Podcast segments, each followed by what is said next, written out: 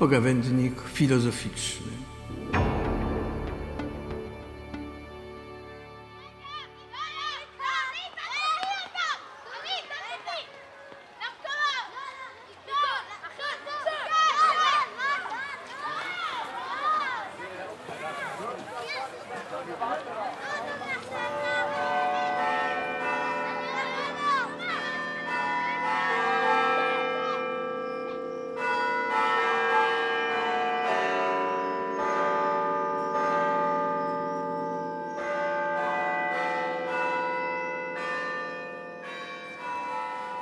Dzisiejszy odcinek pogawędnika filozoficznego jest zupełnie inny niż poprzednie. Spróbujmy na początek wytłumaczyć tło dźwiękowe, od którego zaczęliśmy. Oto na chwilę przenieśliśmy się na ulicę Jerozolimy. Ale słychać było również pewną melodię. Był to hymn jerozolimski, wybity na dzwonach. Muzykę skomponował Sir Hubert Parry do słów Williama Blake'a. To hymn and did those feet in ancient time. Tak więc znajdujemy się w trzech miejscach naraz. Z jednej strony na ulicach Jerozolimy, z drugiej strony w Albionie, wszak chodzi o wiersz Williama Blake'a. Ale tak oprócz tego jesteśmy również w toruńskiej rozgłośni filozoficznej. Oddajmy jednak głos naszemu gościowi i pozwólmy, aby sam się przedstawił. Nazywam się Ofra Drorit Szerewkin. Jestem doktorantką Uniwersytetu Hebrajskiego w Jerozolimie. Moje badania dotyczą zagadnień umysłu i czasu u Berkeleya. Zacznijmy może od odpowiedzi na pytanie, jak w ogóle doszło do naszego spotkania, które wydaje się przecież nieprawdopodobne. Doktorantka z Jerozolimy spotyka wykładowcę z Torunia, a pretekstem ich spotkania jest pasja, którą oboje podzielają. Badania nad irlandzkim filozofem George'em Berkeleyem. To było chyba podczas jednej z dorocznych międzynarodowych konferencji organizowanych przez The International Barclay Society. was in April uh, 2016 in Jerusalem. Tak, było to w kwietniu 2016 roku. Konferencja ta była ważnym wydarzeniem naukowym na naszym uniwersytecie i była też ważna dla mnie samej.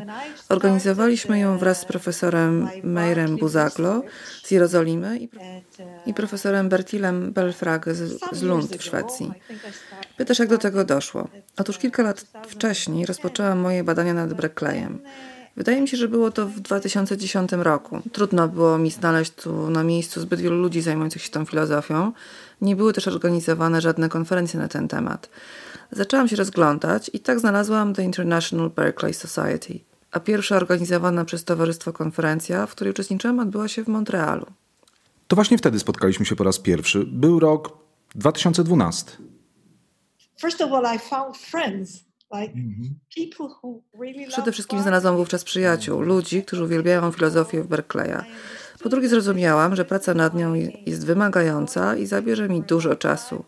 Wtedy też zaczęłam myśleć o możliwości zorganizowania konferencji w Jerozolimie.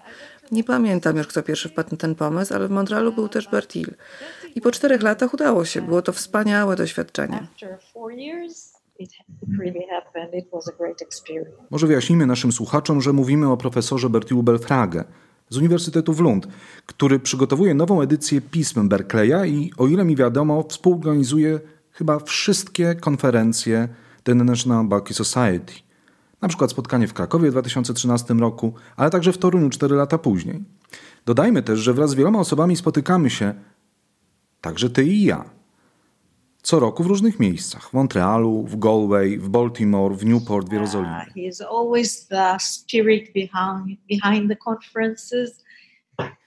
Tak, i zwykle to właśnie to on jest spiritus movens, stojącym za, tym, za tymi wydarzeniami. Ostatnio spotykamy się na platformie Zoom, gdzie analizujemy demotu o ruchu, esej Berkeleya z zakresu filozofii nauki napisany w 1721 roku.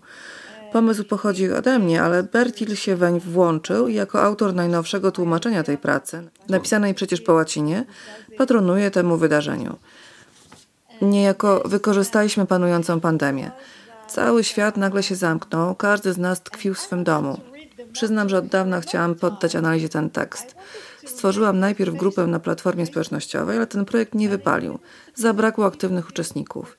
Zależało mi na tych spotkaniach, ponieważ w centrum moich zainteresowań znajduje się filozofia nauki, dlatego też owe pierwsze próby podjęłam w Centrum Kształcenia Technologicznego w Tel Awiwie. Bardzo mi zależało na przedyskutowaniu pewnych kwestii z członkami The International Berkeley Society, lecz jak wspomniałam, ów pierwotny projekt nie zakończył się sukcesem. I kiedy rozpoczęły się kłopoty związane z koronawirusem, zrozumiałam, że skoro na przykład nie możemy spotykać się z córką, a jedynym sposobem spotkania się z moją rodziną jest platforma internetowa, zauważyłam, że przy tego rodzaju spotkaniach odległość przestała mieć znaczenie. Poza tym tu, na naszym uniwersytecie, mamy tradycję organizowania cyklicznych kilkuosobowych spotkań, podczas których dyskutujemy przeczytane teksty. Pomyślałam wówczas, że moglibyśmy odwołać się do tej tradycji w nowych warunkach i z wykorzystaniem nowych technologii. Zaczęłam rozsyłać maile, chciałam zobaczyć, co z tego wyniknie. Każdy tkwił w izolacji, zapewne nieco osamotniony, i dzięki temu powstała nowa tradycja. Spotkania zaczęły się odbywać. W pierwszym brało udział 19 osób, osób z różnych stron świata. Kiedy kolega z Tokio łączył się z nami, była u niego północ. Tymczasem dla uczestników mieszkających w Kanadzie czy Teksasie w Stanach Zjednoczonych był wówczas bardzo wczesny ranek.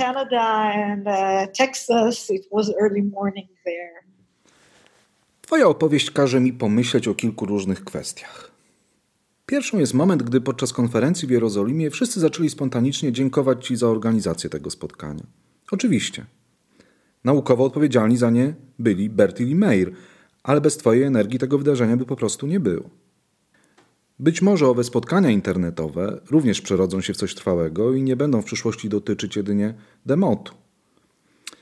Ale są i dodatkowe sprawy, o których chciałbym wspomnieć. Chodzi mi o tło całego projektu.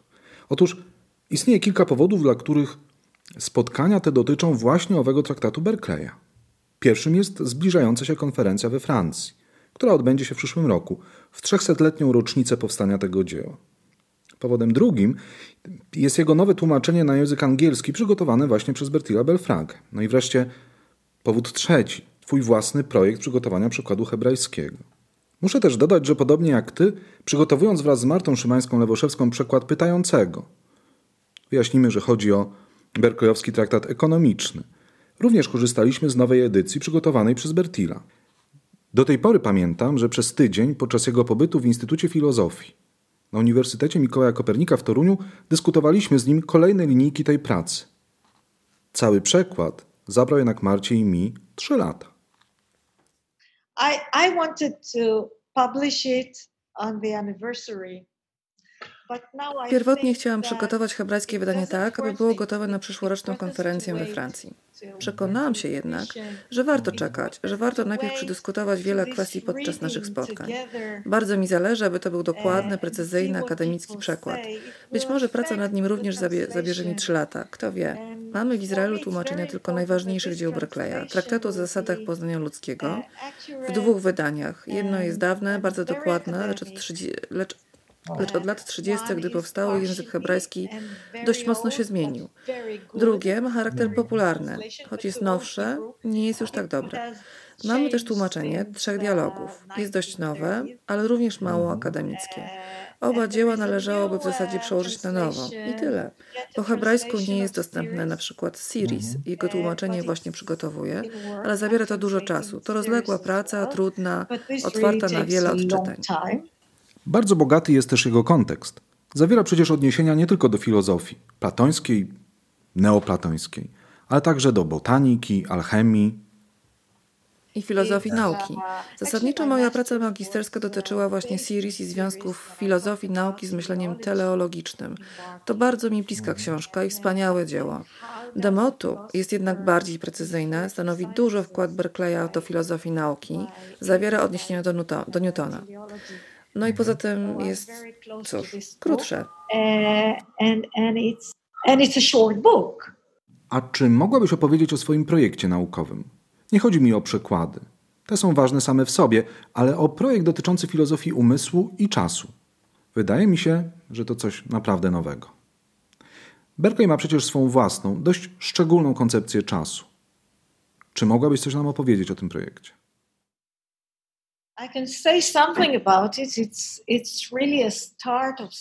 Tak naprawdę jestem na początku drogi. Zajmuję się tym tematem od dwóch lat, czyli przy, przy takim temacie tyle co nic. Specyfika koncepcji Berkeleya sprowadza się do tego, że choć ujmuje on czas czysto subiektywistycznie, nie popada w solipsyzm, co mu się przecież częstokroć zarzuca. Czas jest jedynie własnością duchów skończonych. Przypadku umysłu boskiego oczywiście nie możemy mówić o upływie czasu, bowiem z jego perspektywy wszystko wydarza się naraz, jednocześnie, o ile tak możemy powiedzieć, bo to również określenie temporalne. Wedle Berkeleya to umysł tworzy poczucie czasu, wszystkie nasze spostrzeżenia Wszystkie nasze postrzeżenia, rozgrywające się w czasie i tworzące jego doświadczenie, wszystko to, co przed i potem, są odciśnięte w naszym umyśle, ale to my je szeregujemy w porządku czasu. W tym zaś podstawową rolę odgrywa nasza wyobraźnia. W moim doktoracie chciałabym ukazać, w jaki sposób łączą się te dwie refleksje: filozofia umysłu i filozofia czasu. Philosophy of mind and Berkeley's philosophy of time. Można niekiedy usłyszeć stwierdzenie, że nie warto czytać tych wszystkich starych nudziarstw i krótkich pism, które są już prawdziwymi dyrdymałami. Dlaczego zatem Twoim zdaniem mielibyśmy powrócić do tekstów biskupa Skloin? Jak można zarekomendować lekturę XVIII-wiecznych dzieł studentom? Uh, I took many, many courses in my during my life for many, many years. W swoim życiu uczestniczyłam w wielu, wielu kursach z filozofii. W, ostatnich, w ciągu ostatnich kilkunastu lat, głównie z filozofii nauki. Również słyszałam głosy mówiące, że nie warto czytać Berkeleya. Początkowo byłam oburzona, ale potem zdałam sobie sprawę, że tak naprawdę ludzie, którzy to mówią, nie zadali sobie trudu, aby dowiedzieć się, o czym on pisze. Nie badali jego filozofii.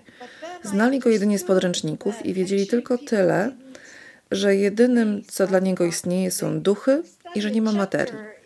Kwitowali to, mówiąc, że to wszystko w porządku, ale my obecnie dysponujemy nauką, prowadzimy badania nad mózgiem. Ja również studiowałam na naszym uniwersytecie neurologię. Omawialiśmy na przykład rozmaite doświadczenia na małpach i okazywało się, że to, co można powiedzieć o istocie samego doświadczenia, tego, co tak naprawdę może doświadczyć małpa, jest pytaniem wykraczającym poza sam eksperyment. To pytanie filozoficzne. Kiedy zatem studenci pytają mnie, dlaczego warto studiować Berkeleya, wskazuję na dwa powody. Po pierwsze, fascynujące jest samo założenie, że można poddać badaniu doświadczenie jako takie, nie czyniąc przy tym odniesień do materii. To samo możemy powiedzieć o naszym świecie duchowym, które ma swe źródło w doświadczeniu, a nie materialnym świecie. To tak jakby rozpoczynać filozoficzny namysł nawet nie od kartezjańskiego cogito, ale od zawartych w nim treści. Moja druga odpowiedź studentom brzmi następująco. Żyjemy w ztechnologizowanym świecie. Dlaczego nie, my, nie mogli, Dlaczego nie mielibyśmy pomyśleć, że sami stanowimy czyjąś symulację? Takie myślenie kieruje nas ku wielu współcześnie rozważanym kwestiom, chociażby dotyczącym natury czasu. Fizyka nam tu nie wystarcza. Berkeley pod wieloma względami wyprzedzał swoją epokę. I think that everybody that asks me, I'm telling it's first it's very interesting and it's he was a genius and his thought was much before his time. Cóż, również zdarzyło mi się słyszeć, także od studentów kognitywistyki, że kiedy omawiają problem poznania ucieleśnionego, ze zdumieniem odkrywają, że podobne idee przedstawia już Berkeley – w swojej próbie stworzenia nowej teorii widzenia. Rzeczywiście jest tak, jak mówisz. Berkeley pod wieloma względami wyprzedzał swój czas. Ale odsłoń mi jeszcze jeden niewyjawiony dotąd wątek Twojej pracy. Jesteś terapeutką. Czy w swojej praktyce korzystasz z doświadczenia i wiedzy, które daje Ci filozofia? Uh, I'm a guided imagery therapist. Jako terapeutka wykorzystuję technikę wspomaganego obrazowania leczniczego. Przez wiele lat pracowałam z bardzo ciężko chorymi osobami. Kiedy rozumiem, że Twój umysł może stworzyć całą nową rzeczywistość, coś co sugeruje Berkeley, wszystko ulega zmianie. Nie wyłączymy oczywiście naszej zmysłowości, ale to od reakcji mego umysłu zależy sposób, w jaki nadajemy kształt doświadczeniu. To zaś pozwala leczyć ludzi. Stworzyłam program, Twój wewnętrzny lekarz, korzystając m.in. z tego, co pisze Berkeley. Obecnie już się tym nie zajmuję, ale rozwijają go moi koledzy w szpitalu w Jerozolimie. Working in hospitals uh, in Israel, and and I hope that it will um, develop Powtórzę jeszcze raz. Berkeley jest naprawdę cool. Bardzo dziękuję za wspólną rozmowę w pogawędniku filozoficznym. Shalom, Ofra. Oh, shalom, shalom.